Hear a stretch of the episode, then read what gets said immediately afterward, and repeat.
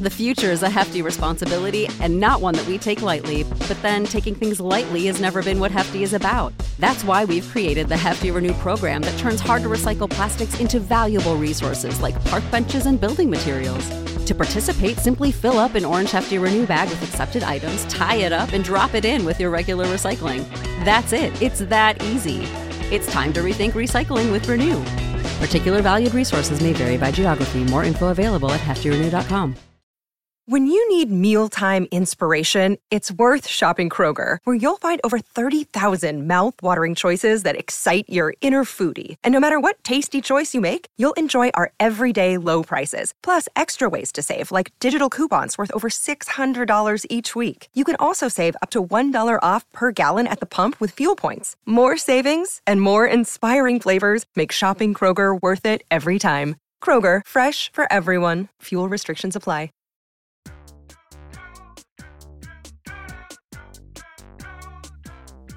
Hello there, Internet Wanderers. Welcome back to a brand new year of Reel Psych. I am Dr. JD Barton, and I am a licensed clinical psychologist. And I am Dr. Joanna Whitkin, and I am a cognitive neuroscientist. Reel Psych is your favorite podcast where we share our gorgeously thoughtful opinions on the psychological phenomena playing out in all of your favorite movies. JD, will there be learning? Oh, yeah. Will there be science? Oh, uh, yeah, uh, you know, I think so. Will there be delightfully informal, explorational, informational conceptualizations from two best friends who would be talking about this anyways? Oh, Halle Berry. Yes, I think so. Is that okay? Is, is what okay? Is your your impression? Are we are you allowed to do that? It's an impression of the dude from the movie. Which movie? This movie. oh, that's a southern accent? That's he does this like this like sounded foghorn like a- leghorn. Oh, I thought Halle was- Berry. He literally says that. He does, he does. So listen, I thought if it was, it was a like- bad impression, then I think it's okay. But I think it's uh I feel that it is politically appropriate to do a terrible impression of Foghorn Leghorn from this movie. Yeah. Yeah. Okay. Who'd you think it was? Oh no. I thought I th- I thought it was like I don't I don't want to say. oh no. Did you think I was doing an urban voice? I thought it was like it felt like My favorite Like- microaggression, by the way. Baptist church Oh, sermon. Well, sure. He kind of talks like yeah. that. Yeah, he does. You're right. he does kind of talk like that. Um, yeah. Uh, how are you? I am good. I am very pregnant. Yeah, I was gonna say, what are you? The answer is Uh, yeah, I feel like I have to just add a disclaimer and I I felt this way since like July, since like we have been recording this, but I get out of breath very easily and I feel winded just from talking and I think that, you know, I I apologize in advance slash I guess in retrospect as well.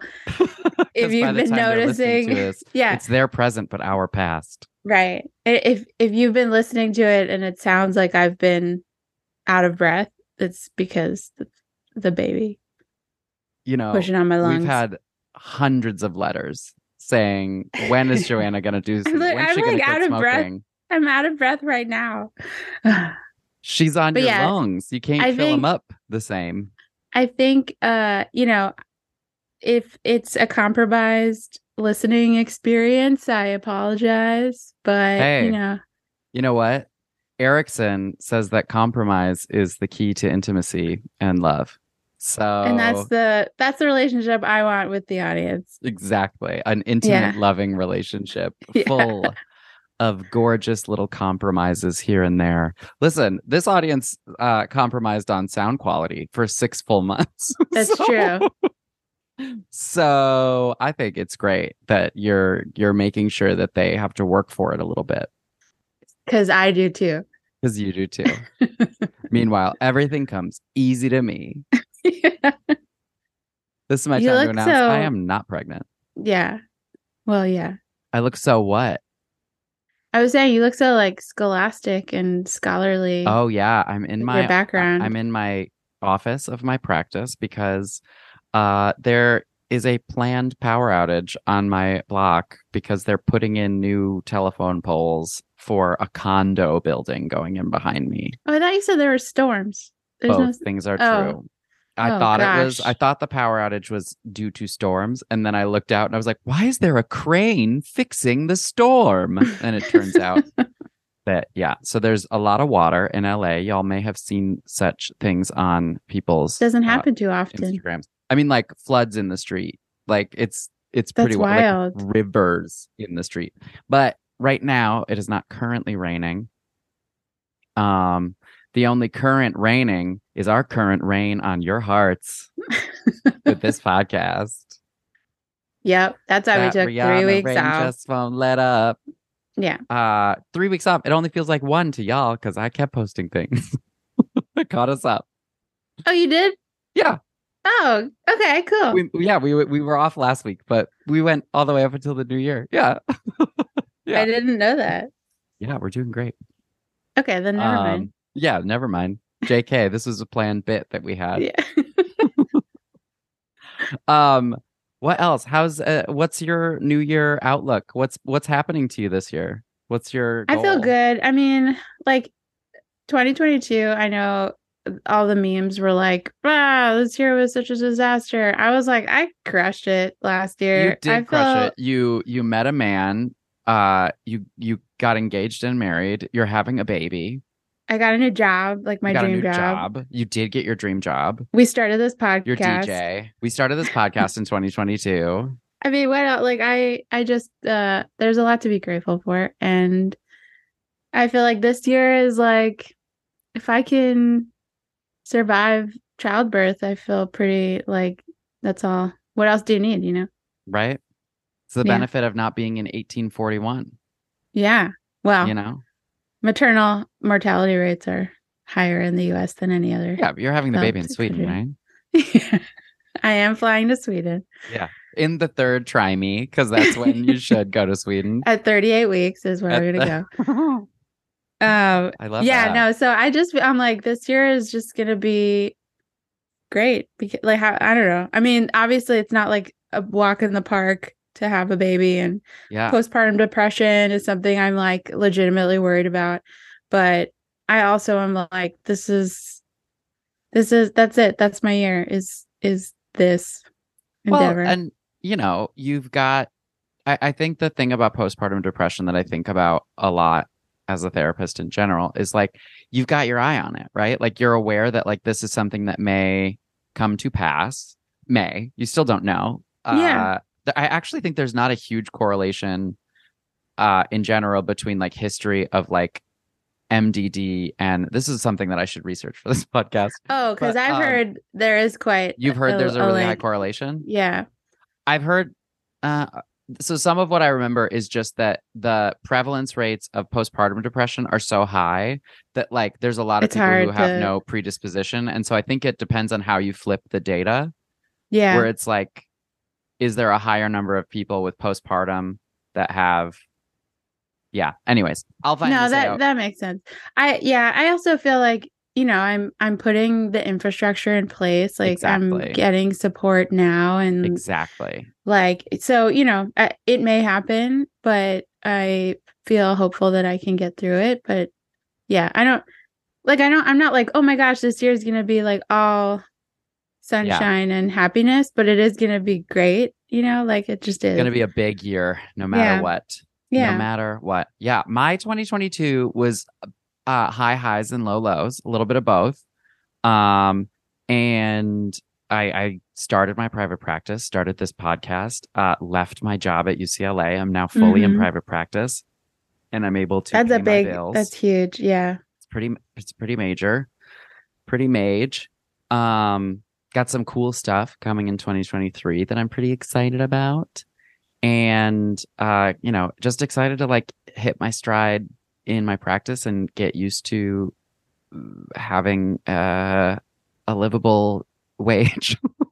uh, it's the best i will tell you I know the the the real uh, and we're going to talk a lot about this today actually. The real I think trick, you know, my my my um my kind of resolution for uh 2023 is to engage in more of the boring self-care things that I need to engage in because for me self-care is like clean the bathroom floor which is like dull but I feel better when it's clean Mm, right or mhm. like go through that pile of mail you know where it's like boring but knowing that that's done I feel better uh and so like being yeah. a little more on top of like you know just all the little like things I need to do um so that I like go to sleep with with fewer things waiting for me in the morning so that my downtime is real downtime.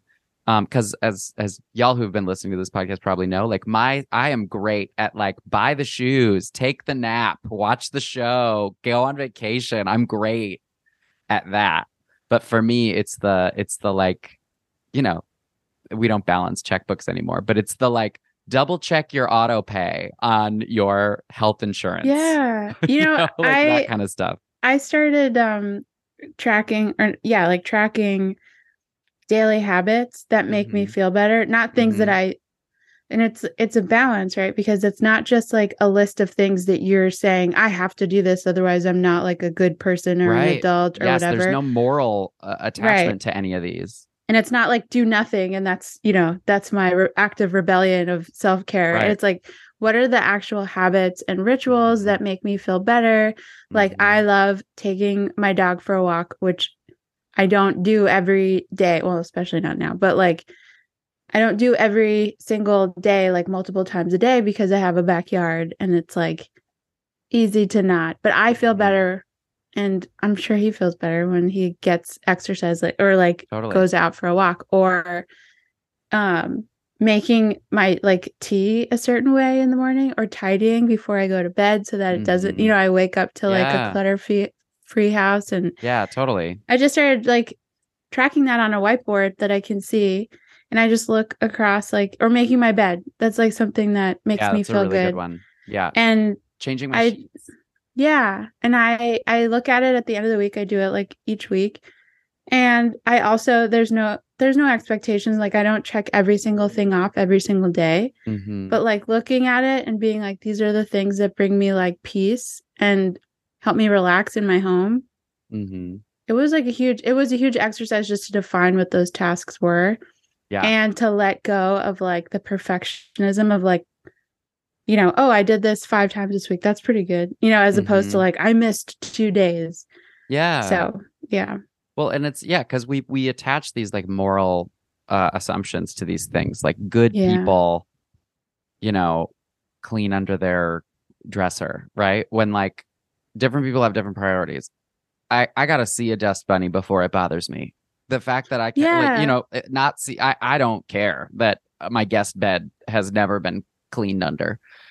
Uh, you know what I mean? Like those kinds of things Yeah. like don't matter to me, and so I don't beat myself up about them um and and like i you know i'm not great at cleaning my house so i invite people over because i know that i'll clean before they come over and i know i'll feel happier so i Life need this like external motivation yeah i also clean my house a lot when i'm editing the podcast because it's something that i have to listen but i don't mm-hmm. have to have my eyes on it. So it's great i can put headphones in and walk around and do dishes and listen through to make sure that like you know there aren't any hiccups or dog barks or any of those kinds of mm-hmm. things and then you know i can pop over to my computer and make the adjustments if i need to cut stuff or whatever. And like that's been a good like habit to get into where like it's, it's a multitask but it's like a really productive multitask of like okay i have to be a little bit of a captive audience and listen to a conversation i've already had. So what can Mhm. i do while i listen to a conversation i've already had? And so i right. do that because it's a way to take care of me. That's smart. I'm su- i'm super smart. I'm like a really smart i love person. efficiency. Yeah. That's me. I am actually You're pretty procrastination is actually a highly efficient way to get work done. And I'm a skilled procrastinator.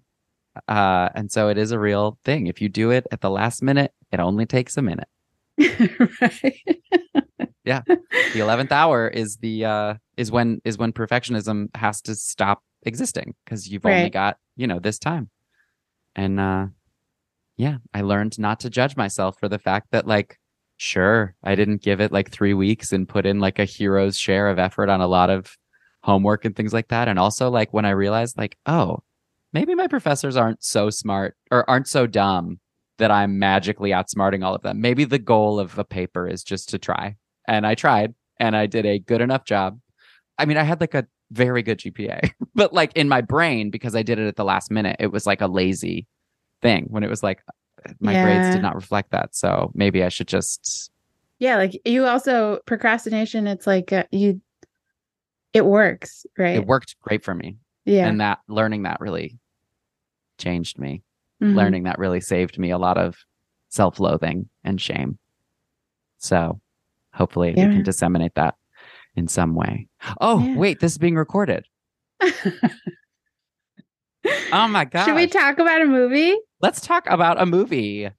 So last time I completely forgot to choose a movie, and it was very embarrassing. And I think I, I cut that out of the podcast. well, I'll just tell you right now. I thought that you did, but I, I can't. I'm compulsively honest. Speaking of I've been told that. I've been told that by um mentors. I have a problem. Anyways, so yeah, it was uh I was like a I mean it's good that you cut it out because I was just like the like could not could not even pull anything from my brain. Anyways, but that's why there's nothing at the end of I'm sure we announced that that we would be going Yeah. into it later. We here Yeah, it is. yeah. So what's our here movie? it is. Uh should I just say it? We had Yeah, like a very anticlimactic text exchange that I was like, "Oh, maybe this will work." Uh, where I just texted you like our usual spiel, and it was uh, very boring. Um, to be fair, it was like it was a very obvious tagline, and Yeah. so it was also like, oh, well, yeah, it's, like, it's this. It was like, I was Yeah. like, cool, and you were like, wow, this is so underwhelming.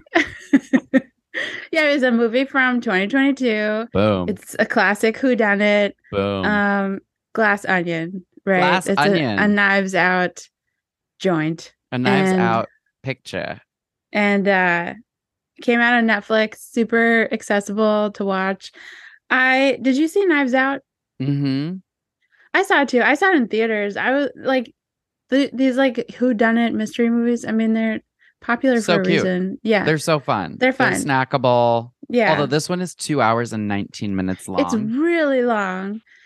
Really long. I, I Yeah. budgeted two hours, and so when we got just and I watched it just before this uh, recording, and so I text Joanna just before we started. I was like, I need fifteen more minutes because I budgeted two hours, and it is two hours and nineteen minutes. Yeah, it it was really long, but um, yeah, it was adorable. I mean, it was a lot going on, cast but um, Is the both of them? These these films are star frickin' studded. Studded, yes. y'all.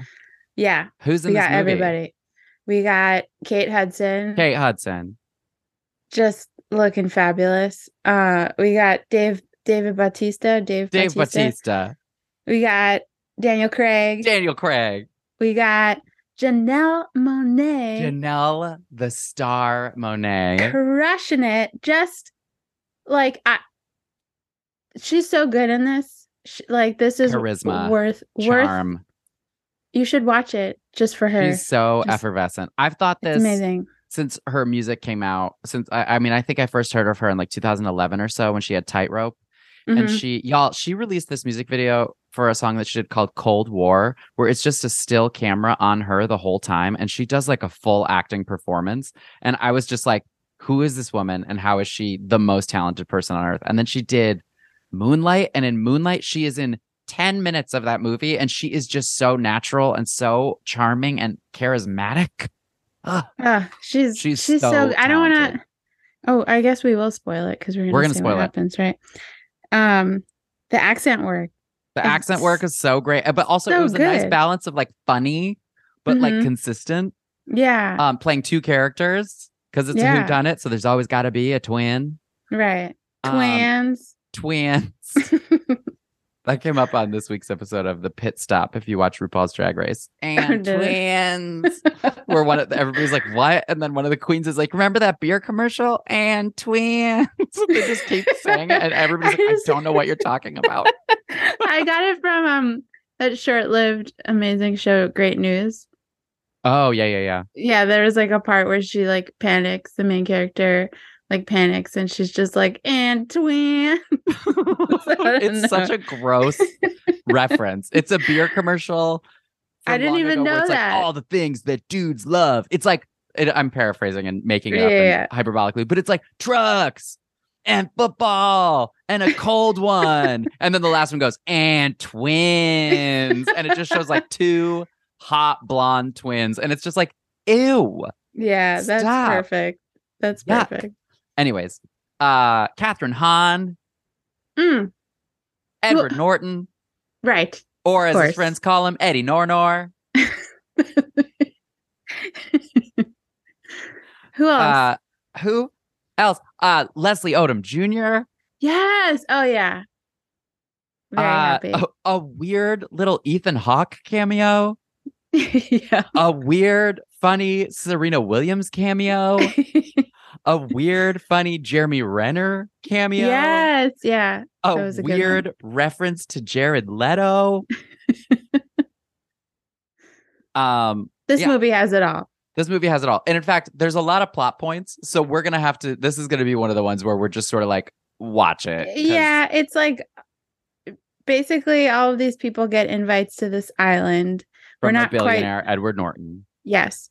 And um we're not quite sure how they're all like connected to each other, but they're Yeah, connected. But you know at the you know at the outset you're like, Yeah. there's a thing. But they're Yeah. all friends and they all get brought to this island with the exception of two people. One person played by Janelle Monáe, who they're like, oh no, Cassie? Is that her name? Andy.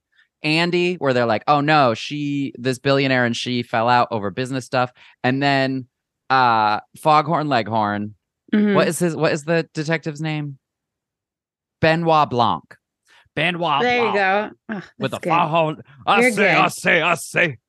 Uh yeah, Right. he's just doing the most, to say the least. Um they all get brought there and it's gonna be a murder mystery party. Yes. Woo. And it's like they have these weekends like every year. And Every year, because it's a billionaire friend and they go to Right. their billionaire island and just hang out with their billions of dollars. Yeah. And basically you find out through the course. So first of all, you find out that Benoit Blanc was not, invited, by Edward Norton. And so he was like, I'm so happy you're here because we have this fun murder mystery party planned. But Written by I Gillian Flynn. Dude, didn't she write Gone Girl? yeah. so stupid. yeah. Uh and you know, he's kind of tickled by it and is like, you know, you're welcome to stay. Um and then Andy is there. Um where she did receive an invite, but or Andy received an invite. Andy received an invite, which we'll talk about in, in, in mere mere seconds. Yeah, but Um, essentially all of these people like are uh like related to this billionaire through He's- business he is or like, he has he is like funding them or backing Yeah. them or like whatever, and they're all a good group of friends. We find out that Janelle Monáe's character Andy used to be good friends with them. She had a falling out, and she was cut out of the company that she, she, founded co-owned with yeah with Edward Norton. right um and you know they go to this di- you know they're all there it's a little tense there's little like peas and carrots peas and carrots moments where of course they're all dropping clues here and there here and there Mhm. then they get to this dinner party and you're like ready to hear about the murder mystery and edward norton introduces it and then immediately benoit blanc solves the murder mystery before the fake murder has even happened Mhm. And everybody's like, wait, what? And so the trailer of this movie does such a nice job of setting you up where this is the moment that we're all like, wait, what? because we Right. think, you know, of course, it's like for the murder of billionaire Edward Norton, whatever his name is. And we're all like, oh, Miles, whatever, Miles Funk, something. He has a weird last name. Miles. Miles is gonna get killed. Friend of the pod, Miles, uh, is gonna get killed. So we're expecting that, like, oh, that's what's gonna happen. It's like th- we're gonna think it's gonna be a fake murder. It's gonna be a real murder, and then of course Right. ha- the thing happens, and we realize, like, wait, what? Now all bets are off, and the whole room starts to sort of like the it deflates. There's some conflicts with because Andy has shown up, and they have all. We find out that they in court sort of all testified that she did not have any intellectual property on this thing yeah so we to start really to screw her realize, out of that like she is like a very much like ostracized like angry, you know, the person who Mhm. obviously has the most motive to murder. But we learn that, of course, all of them have motives to murder Miles because he's funding all of them, but he's also not super nice. And there's like blackmail and Blackmail, white mail. Actually, there's red mail. There is red mail in this. There's a red envelope. Yes, there is. Um, yeah, there's a whole bunch of stuff. Uh, there is blackmail, white males, and red mail. All three exist within this film. Um, exactly. you heard it here first, folks. And uh, then um, they're all starting to figure stuff out. Dave, or you know, they're all not happy. Dave Bautista dies. Yeah. Oh no. Then, you know, lights. There's who did it? Who did it? Who did it? Lights go out. His gun is missing. Everybody runs around. Gunshot. Janelle Monáe dies. hmm Then we go back in time and we find out Janelle Monáe is actually Janelle Monáe's sister. Twin. Twins. we find out that a bunch of stuff happened. She's been in cahoots. She's the one who invited uh because the the actual Andy was was actual died. Andy was actually murdered previously. yeah, they they think it was a suicide or was ruled a suicide, but her sister knows that Right. there was I mean, it was ruled a suicide, but there is like a paper thin case. Like she's Yeah. we've got outgoing emails. We've got Mhm. like no suicide note. We've got like a lot of reasons to believe like Mhm. this is Moida. yeah, And uh anyways, so then we find out they're in cahoots. Foghorn Leghorn brought her there so that he could ask questions and she's been doing some mystery finding and we found out a bunch of mystery stuff about why all of them have motives uh in the background. So we sort of rewatched the first half of the movie yes, from a different angle. Then we discover that Janelle Monáe, too, well, sister, the twin sister who showed up is not actually dead. is Uh, her so name Cassie? Helen? Okay, so no one's Cassie. No one's Cassie. okay, Her name is Helen. Uh, and anyways, cut to they all show up. Helen has now provided. I mean, we're skipping through a lot of this because, like, y'all, you got this. just watch it. Yeah, just watch it. Helen is able to f- provide the document that shows that the, the red envelope that she black that she didn't quite blackmail, but she like threatened everybody with. We discover that Helen has the thing, and that it's obvious that Edward Norton had to have killed her. Um, which he set up like such a mystery where of course it's like he invited her to the thing, which like great, by inviting her to the thing, it now looks like of course you couldn't have killed her because she's not dead or like he wasn't supposed to be off the island but of course he was off the island because like whatever and there's a bunch of little clues and stuff. Anyways long story short uh she gets uh, a bunch of revenge on edward norton. She blows up his whole house. Yep, blows up the mona lisa which is Yep. important in the film. The actual mona lisa is in the thing. I mean obviously not the actual mona lisa. That's a prop one from the movie that they burned. Right. don't worry folks. But like in the movie, it's supposed to be the real one, just And to then- like show that he could. and basically she gets every she she uh, well and my favorite thing is when uh edward what's his name? I want to call him edouard delacroix like from the green mile. Uh Ber, Ber, benoit blanc. Benoit uh, Blanc, yeah, benoit blanc uh is like gives this whole amazing monologue about how just because this guy is a billionaire you think he's smart. He's actually very dumb. Like and there's all of these amazing examples of how dumb he is by saying like hey can everybody just abbreviate this moment? Yeah, all these words that he mispronounces and yeah malapropisms. the uh the difficulty that Benoit Blanc had in solving the case was because he assumed that, the this be billionaire smart. yeah that the killer was smart So, anyways, they rub his nose in it. Uh, Janelle, Mo- everybody except Dave Bautista lives, and they all agree to testify that Edward Norton is in fact a big dum dum, and also he was investing in this like hydrogen based fuel that blows up his whole house that he that all of them are telling him not to do, but he's like insisting, and uh, Mhm. and now he's gonna be ruined. We kind of can assume. yeah That's the movie. That's the movie What did you think? I I mean I thought it was like a fun watch Yeah. um I think like and we'll we'll talk about this more after the break but like the biggest theme that jumped out to me was you know I, I think edward norton and i'm sure there's interviews where he's like talking about this he was channeling certain real life humans uh in his Yeah. portrayal and really like just examining this idea of like are rich people or these billionaires or these heads of companies, whatever, are they really the smartest people in the room? Right. Um, Yeah. and really just like turning that on its head and you know pulling teasing that apart like what does the research say like what what's actually going on here so Which is a theme in these movies. In the first Knives Out Mhm. movie, it's sort of the I won't spoil it, but like, you know, it does become a bit of like the scrappy little nobody. The sort of protagonist of the the family connection in the first Knives Out movie is the nurse who Mhm. works for the family. And she's the one that you're sort of rooting for. Just like Mhm. in this film, you're rooting for Janelle Monáe, the Helen, the twin, who's a third grade teacher who, you know, has no, uh, is not living this grand life of like Kathryn Hahn's character is a governor, Lamar, uh, uh, uh Le- not Lamar Odom, Leslie Odom Jr.'s uh, character. I know the Odoms. Um, Leslie Odom Jr.'s character is a scientist.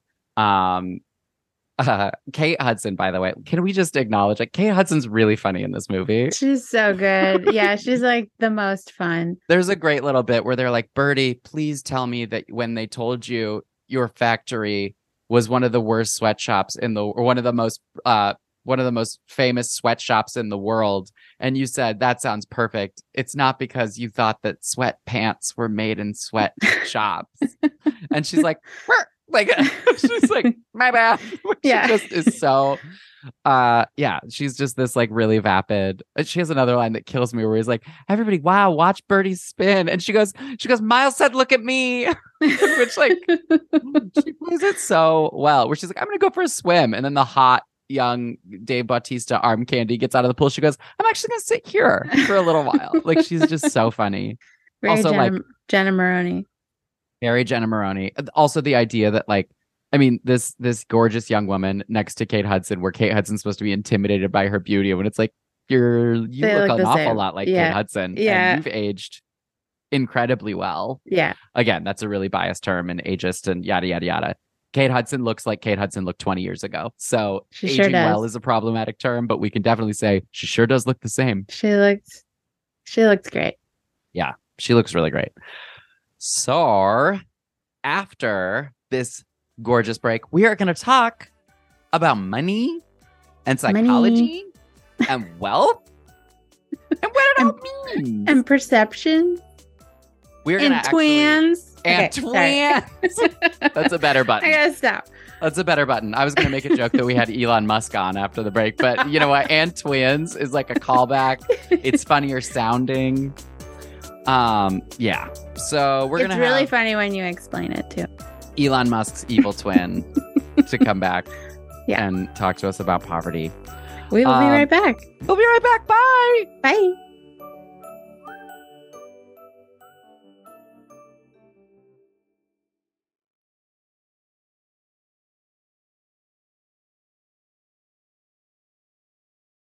The future is a hefty responsibility and not one that we take lightly, but then taking things lightly has never been what Hefty is about. That's why we've created the Hefty Renew program that turns hard to recycle plastics into valuable resources like park benches and building materials. To participate, simply fill up an orange Hefty Renew bag with accepted items, tie it up, and drop it in with your regular recycling. That's it. It's that easy. It's time to rethink recycling with Renew. Particular valued resources may vary by geography. More info available at heftyrenew.com. Save big on brunch for mom, all in the Kroger app. Get 16 ounce packs of flavorful Angus 90% lean ground sirloin for $4.99 each with a digital coupon. Then buy two get two free on 12 packs of delicious Coca Cola, Pepsi, or 7UP, all with your card. Shop these deals at your local Kroger today or tap the screen now to download the Kroger app to save big today. Kroger, fresh for everyone. Prices and product availability subject to change. Restrictions apply. See site for details.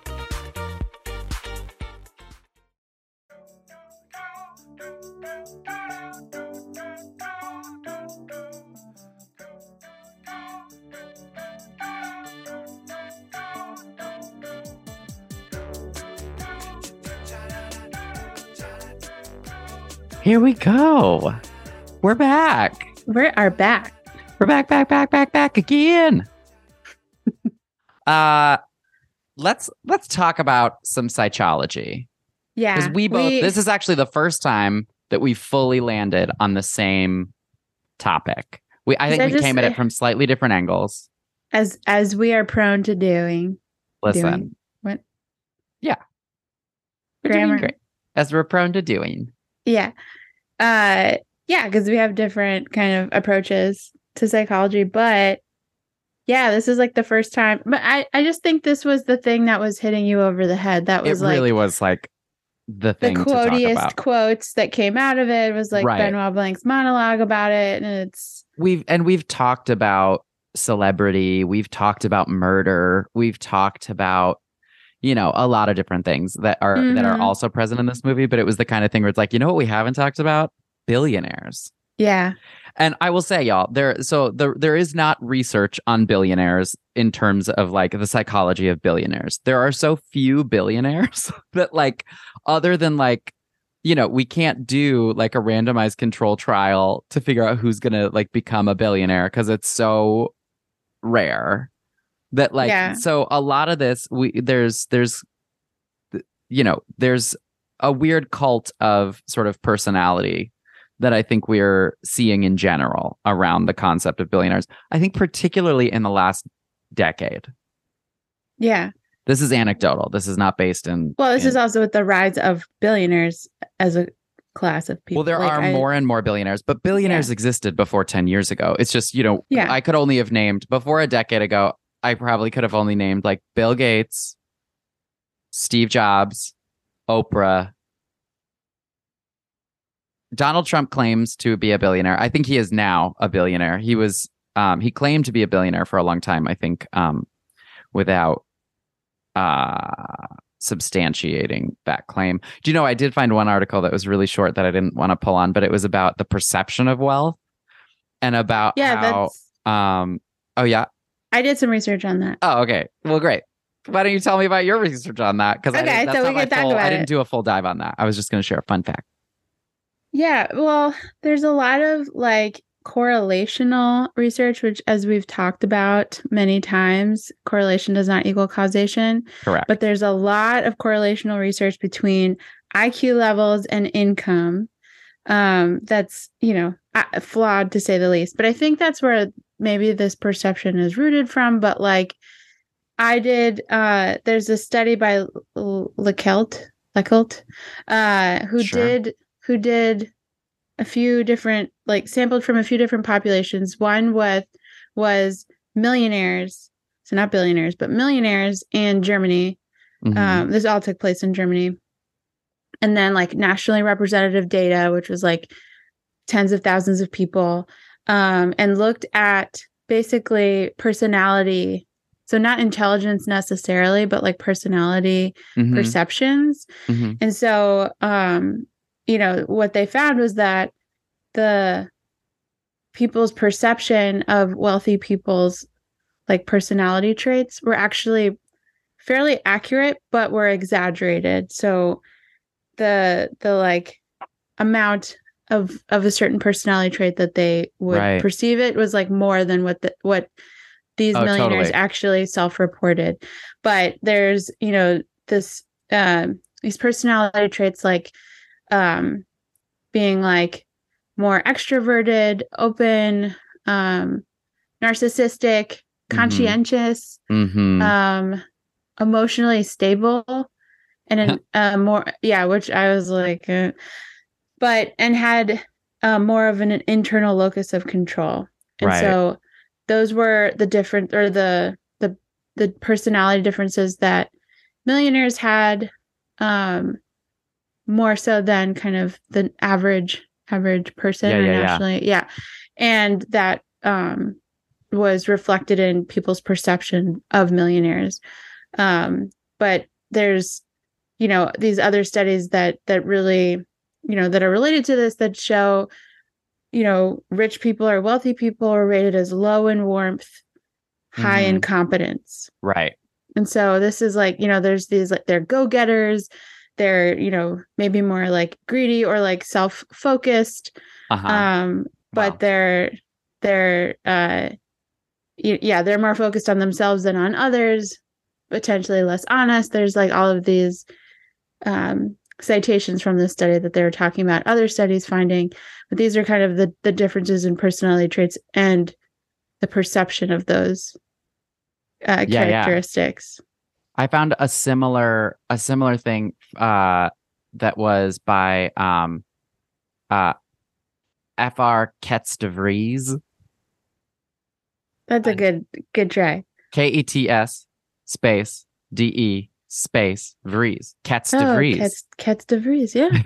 Because- anyways, uh, from 2021 that looked uh, at like the what they called like the inside. It looked inside the inner theater of the super rich, which also Mm. was sort of the looking at the personality traits by reviewing sort of like their inner uh their inner theater how they portray themselves you know within themselves and so they found patterns um like having uh a magnificence obsession being persistent having people skills uh they saw themselves as non-conformists as being um having self-efficacy uh achievement oriented intuitive they have a desire to win and calculated risk taking um and that they view their money uh symbolically Mm. and and um they also found what they called the dark dyad which is the toxic combination of narcissism and psychopathy which like again psychopathy y'all being related to anti-personal anti-personal an, antisocial personality disorder not anti-personality social disorder. That's a different one. Um i know some people with an anti-personality social disorder. Um jk lol i'm a psychologist and i care about everyone. They're fun at um, parties. the- and uh but you know this antisocial personality is the idea that your the rules are different for you than for others and so like we see that sort of sociopathy psychopathy um, So lacking empathy Yeah. So that brings me to this. So I love like ridiculously named theories. yes you do Um, and so I came across this theory called the solipsistic social cognitive tendencies theory that Oh, relates perfectly to what you're saying great by Kraus um, from 2012. And it's uh, uh, the name of the article is Social Class, Solipsism, and Contextualism. Contextualism how the Mhm. rich are different from the poor. Um, do you know? sol- Are you familiar with solipsism as a philosophical like? Uh, vaguely but please enlighten Okay. me me and our audience You want to hear like a hilarious? Oh, I'll I'll tell you what it is first. It's like a philosophical, uh, like type that or a philosophy that basically is like nothing exists. I cannot be certain that anything exists except for me and my thoughts. So like Love everything that. else, everything else could just be fake. All Right. this is all for me. right and the um, truman show effect but like you're but like you're cool with it. Yeah And well, so- i'd be cool with being on tv all the time everybody's a fan of me everybody's watching me I Just have kidding. to tell you want that um this guy when I was like in my late teens, 20s that I was obsessed with for a very long time Mhm. um because I thought he was like so cool and edgy and he, like listened to like the cool music. But that was like he was like that's my personal philosophy is I'm a solipsist. And I was like Google like what does that mean? And then this is like yeah. Um, Uh. and looking back, I was like, "Yep, that's perfect. That's like exactly who I would have been obsessed with." I should definitely spend ten years on this person. Um. Anyway. anyways, uh, so I have, I have like a a fondness for it because I kind of, I mean, I do think through lots of therapy, I think about like, oh, younger self, you're adorable. Um, but Right. basically, what this refers to in the solipsistic social cognitive tendencies theory, it characterizes these wealthy individuals by self focused, agentic, which means like, you know, agency, oh sure self okay. agency, and by being less pro social. So they're more narcissistic, less agreeable right to your pro-social meaning to benefit society not meaning Yeah. not engaging in society And it is essentially the abundant resources and elevated social rank creates the contexts that you know enhance the the like freedoms or like entitlement of these upper class individuals. And that's what allows them to feel like well of course every, everything works out for me. Everything is like right. you know for me. And and it makes them more individualistic um, Mhm. focused on their own internal states, goals, motivations, emotions, because that is all that needs to matter for things to happen for them.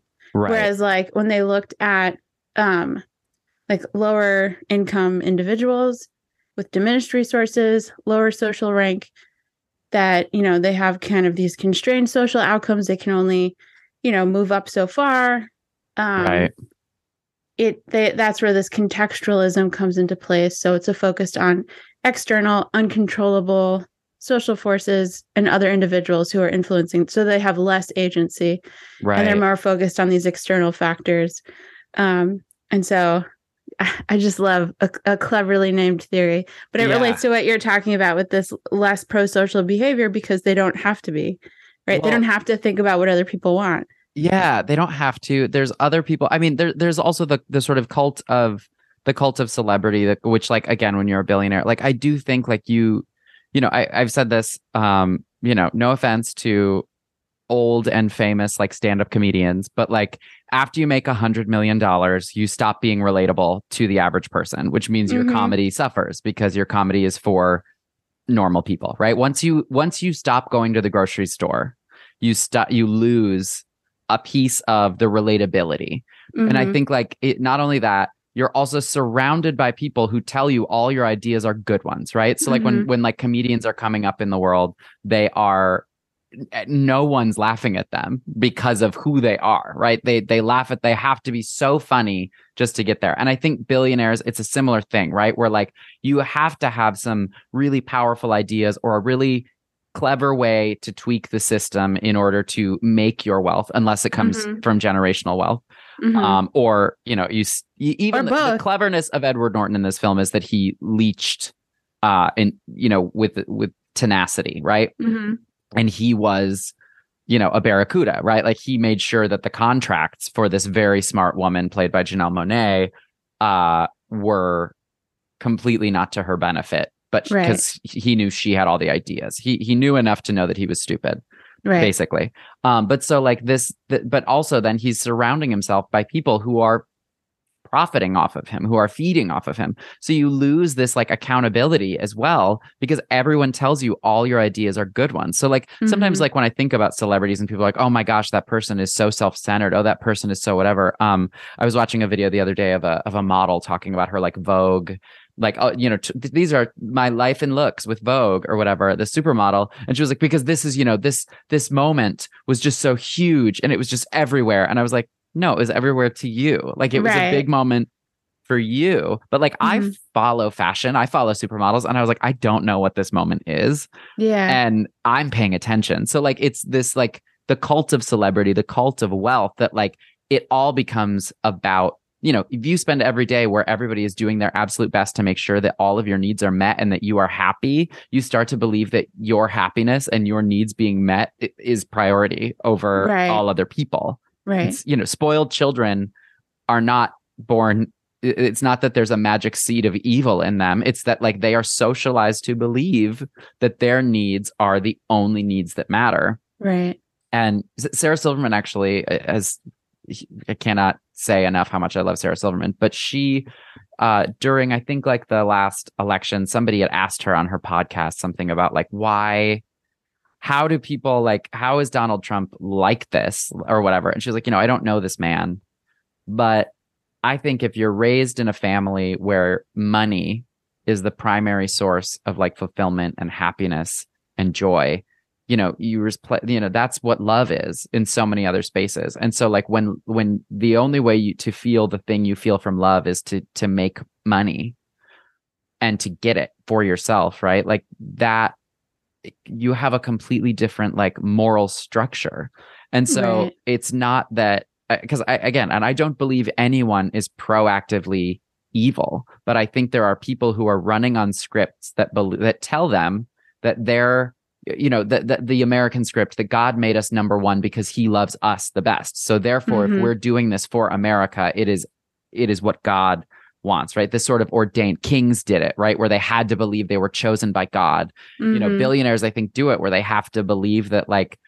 I, I- I think that's what like a Mitch McConnell does. Like I really think Mitch McConnell is like, nope, I've got, I'm here for a reason, and everything I do, no matter how underhanded, no matter how whatever that I do, is is for the greater good. Therefore, I can enact these horrible Right. things. It's not that they're proactively evil. It's they've got some antisocial trait Right.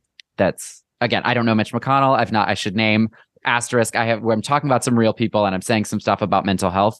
I don't know these people. I've never worked with these people. I cannot, you know, claim a diagnosis or, or anything. I mean, I think I think the Mitch. McConnell thing is is interesting from the sense that like didn't he vote against the the uh, like marriage equality act or like yes, what he was it? voted against the Marriage Equality Act, even though he's uh, in even though he's in an interracial marriage. right yeah and it's like what Um, are what are the mental gymnastics that are going on there Well, I think a lot of the mental gymnastics are similar to like what we see when people are like thinking about like uh, you know, defunding the police, where they're like, oh, this this brutality is really bad, but like I feel safe at the end of the day when the police are around.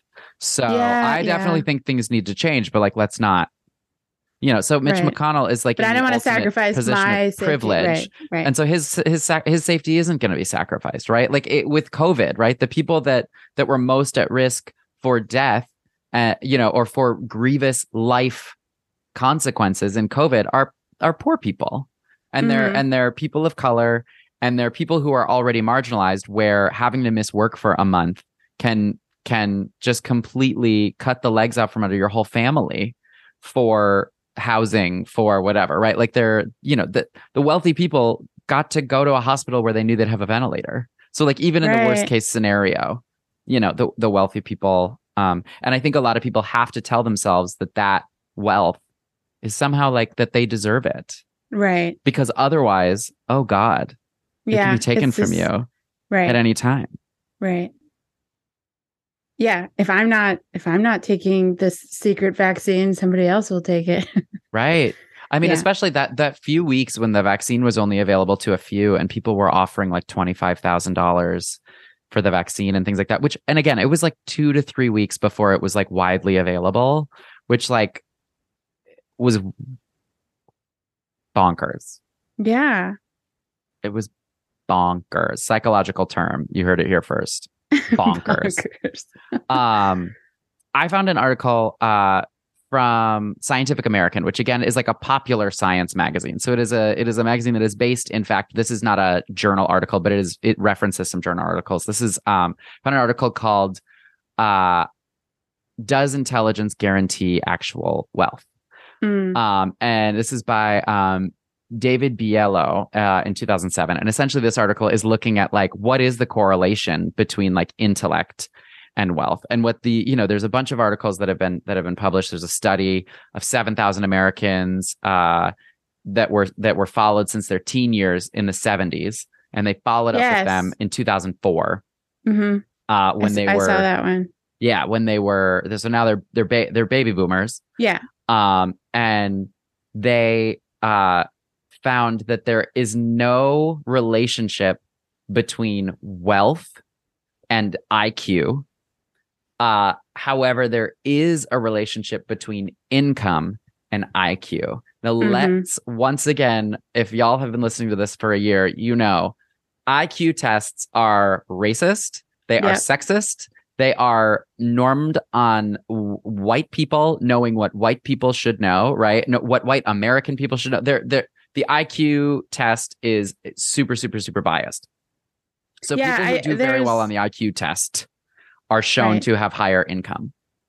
There's um in that same like study I was reading that showed those two things um from that that survey there's also another study that um by Colley and colleagues that can they kind of constructed their own measure of cognitive ability Uh-huh. and the effect completely disappears with Yeah. income. yeah. Yeah. Well, of course, right? Because it it's its own. Yeah. It's so it's so fraught. And also the important thing for wealth, there is no relationship, and so Yeah. wealth is your overall sort of like uh what's the word that Net I'm looking worth, is it? your net worth but um your uh properties Assets? your assets thank you the overall sort of collection of your assets um and show there is no relationship for wealth so what we're actually seeing is people with higher iqs uh are as likely i guess more likely in, in this sense to have um, outstanding credit card debt, fall behind in bill payments, declare bankruptcy. That like there, there's a lot more volatility to high income, which I also think Mhm. like higher income begets more risks. Um, I went on a date last year. More with somebody money, more was- problems. Right. exactly. uh, but uh, that I went on a date with somebody last year who who did like ultra high net worth uh asset management for a big one of the big banks, which Mhm. like weird, but it didn't work out. Um, anyways, and uh, and he was saying he was like, you know, what's so wild is like people who have a billion dollars, say, like, are willing to make incredibly risky investments with hundreds of millions of dollars because if you have a billion dollars and all of a sudden you now only have a hundred and fifty million dollars your day-to-day changes zero like Yeah. there is no shift because you're still extremely wealthy right. even if you lose you know an insane amount of money that math did not work that would be $850000 to a, a hundred or 850 million to you know 150 million but it's fine i'm not a mathematist that's still that's. I, mean, I think you're still point. Your point still stands. also fun fact on this note anybody who uh, may have seen me on a particular game show i rewatched that afterwards and realized i did a bunch of bad mental math out loud on national television uh, fun skill about me is i'm great at that uh, it's fine i made a bunch of money um anyways so uh That's So, one yeah. where uh, I guess your your math ability and your your income from that episode did not correlate. oh no trust me they're correlated based on how much income i have left from that episode they are Highly correlated. um Yeah, yeah. I, I, I the other thing. Okay, so Uh-huh. I I read that as well. That was you know the IQ test just being like totally totally the worst. Um, the other thing that came up for me though, in, in the in the sense that like we really want to believe that there are these factors within our control, or like these factors that we can map out how to be rich and how to be wealthy and stuff. It's like this this idea that that we want to believe we live in a meritocracy Right. We really And do. and and it's this this came up a lot with black lives matter and like Yeah. understanding institutionalized oppression and like you know systemic racism of just like no it's not a level playing field for everyone and we keep like advocating or like you know spouting these ideals that like if you Mhm. work hard enough if you're smart enough if you have enough grit and perseverance like you can make it and Right. like you know have a lot of money and like be happy and all of that and i think that is a huge bias for why people are so willing to buy into that correlation or that Mhm. correlation being causation right because they Right. they want to feel like not only do we all live in a in a level playing field where it's just all up to you to like Right. you know um but like you know we we want to believe that these are like we can map it out Right. It's the resistance to like people accepting that they have privilege, particularly like uh white Mhm. people of lower socioeconomic status, being like, I am not privileged. And it's like, okay, you do not have financial privilege. Okay, that's fine. You do not come from generational wealth. Okay, sure. You're right. That means, you know, on the ladder of privilege, you are down on some rungs. However, your race is not something that has gotten in the way of your you know your freedom your ability to seek a job your family history of trauma like all of the, your, the relationship you have with police neighborhoods and where you're welcome to live you know where Yeah. you feel safe walking at night in in these different ways like you know and just the acceptance that like you benefit uh disproportionately than you know compared to compared to other people. And it, privilege is a constellation y'all. Privilege is not a you know a unidirectional unipolar kind of thing where it's like who has the most privilege and the least like there's so many different ups and downs and and ways in which like that your position can be be shifting. That that's accepted. That's okay. Right like it's and it's you know we talk a lot about privilege on this podcast. We both come from just different experiences etc and like in that we both have benefits that the other does not. And also yeah we like, we both do benefit from privilege that you know is sometimes the same sometimes not. Sometimes the same sometimes not. And yeah. you know and it's okay to acknowledge that you've had an advantage. It doesn't have to invalidate your entire you know life and experience. And it's that like fragility to hear that somebody says like no you you had a leg up. Like nobody says oh well michael phelps your arms are longer than most people's arms, so that's why you're such a good swimmer. Michael Phelps is like, yeah, yeah, that's right. Right. The, this reminds me of the Nepo babies conversation that's like happening now, and all the Nepo babies are like, "Hey, Some of them are. I actually think I mean, some, some, of them, have like addressed have it. Yeah, like yeah. really come out and been like, yeah. I mean, like, I think there's a great there. There's it- it's absolutely this kind of thing where like anybody who's coming in and saying that like they're not that they're they don't have an advantage. Actually, I'm not gonna say this just in case we blow up. But I met somebody once in like 2009 who has since become a very famous movie star. You've heard this story before.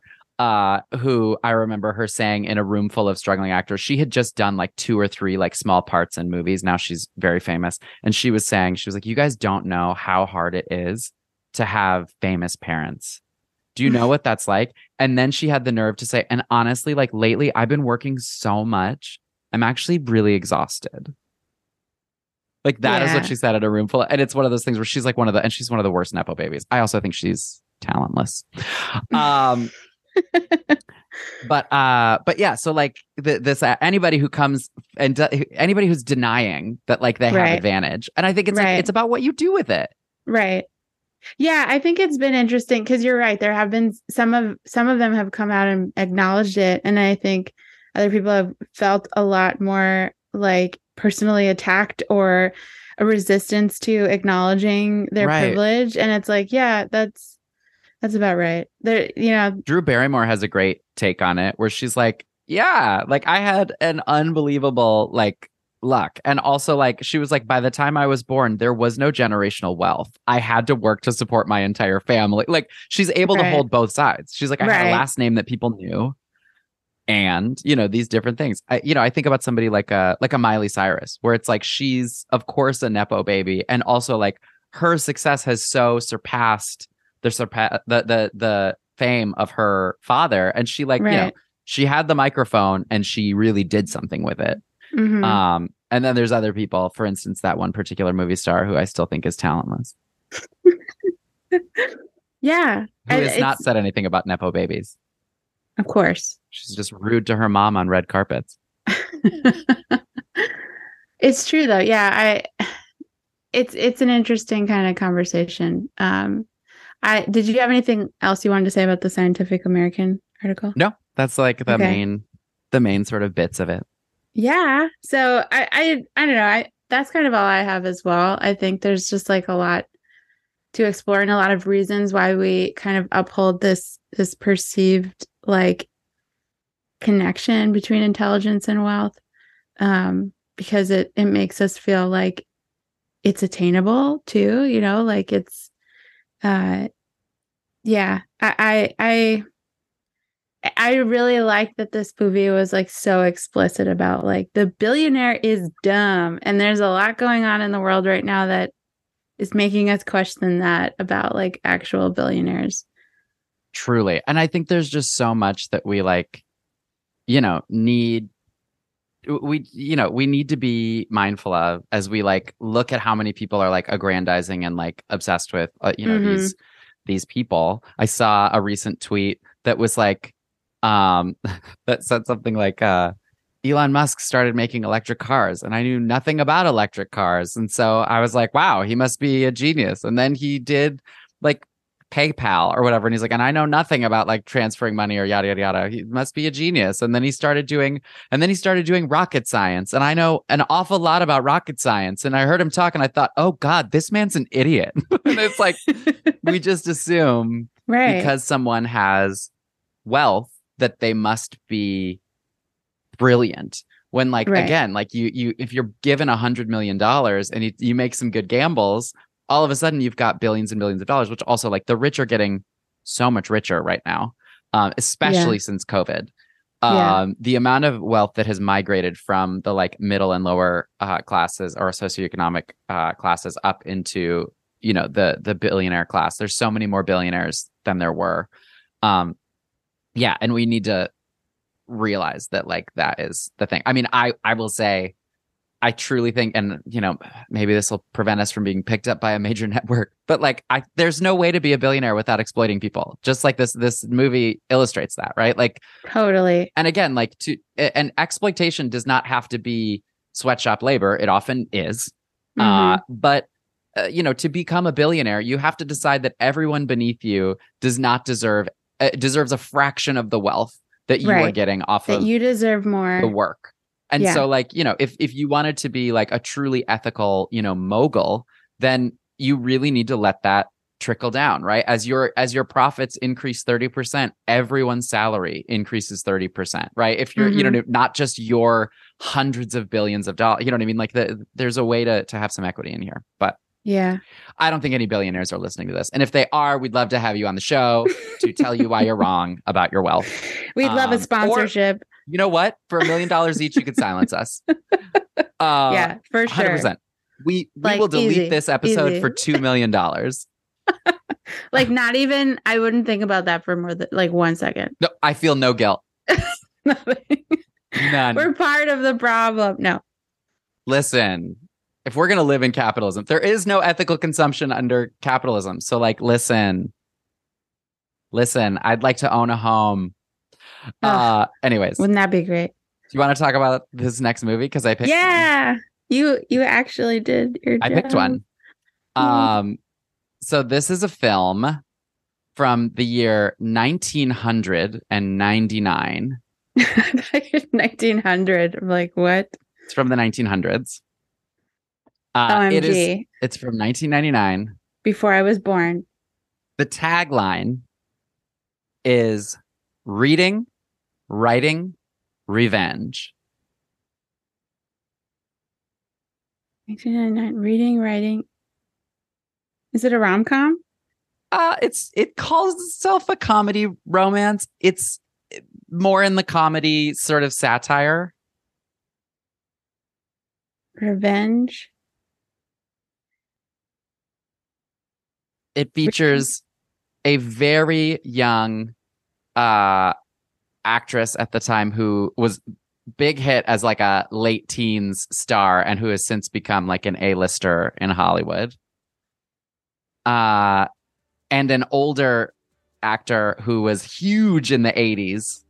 Is it election? Yes. Yeah. Yes. Reese and Matthew Broderick. Reese and Matthew Broderick and Chris Klein. Yes. Yes. Yeah. Oh, this is a good pick. This is a fun pick. I'm Yeah. excited to do it. It seems like a real shift in a lot of what we've done. It does. It's also Alexander Payne, who was one of the writers with Jim Rash on uh on The Descendants. oh. Um so we've done a little bit within the family, but this is a different vibe. Lots very to talk different. about. I, Oh, I yeah. mean, there's some obvious stuff, but I don't quite know where we're gonna where we're gonna go with it, which I'm excited about. I, I like the politics angle and but there's so many different places you can go. Oh, Yeah. yeah. this is a really good pick. Yeah. I'm excited. I'm excited too. Um, so w- I've been Dr. JD Barton. you sound like me. I've been. that was. I have been. I saw a tweet today that said, "There's nothing funnier than when your friend mispronounces a word. Like, actually, nothing is funnier." Uh, that was accidental. I have. I have been Dr. JD Barton. And I have been Dr. Joanna Whitkin. this has been another gorgeous episode of Reel Psych. We have rung in the new year. Ring a ding ding. So like, rate, subscribe. Try to find us on YouTube. I dare you. Tell a friend. Tell two friends. And we will see you next week. We love you. Love you. Bye. Bye.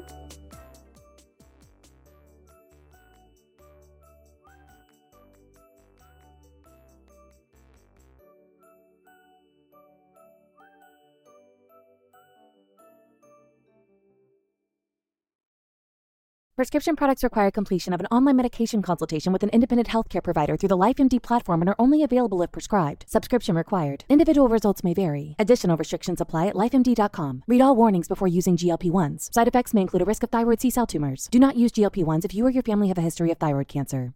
If you've struggled for years to lose weight and have given up hope, did you know you can now access GLP 1 prescription medications through LifeMD? LifeMD is now offering eligible patients online access to GLP 1s, the breakthrough prescription medication that can help you lose body fat and weight. Listen to what people are saying. You just take your shot. It doesn't feel like you're on a diet. What I wasn't expecting it to do was to shut off the food noise. This was life altering. And if I can do it, I feel like anybody can do it.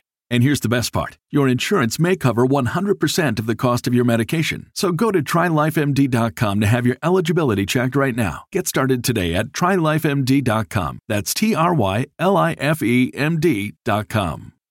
Save big on brunch for mom, all in the Kroger app. Get 16 ounce packs of flavorful Angus 90% lean ground sirloin for $4.99 each with a digital coupon. Then buy two get two free on 12 packs of delicious Coca Cola, Pepsi, or 7UP, all with your card. Shop these deals at your local Kroger today or tap the screen now to download the Kroger app to save big today. Kroger, fresh for everyone. Prices and product availability subject to change. Restrictions apply. See site for details.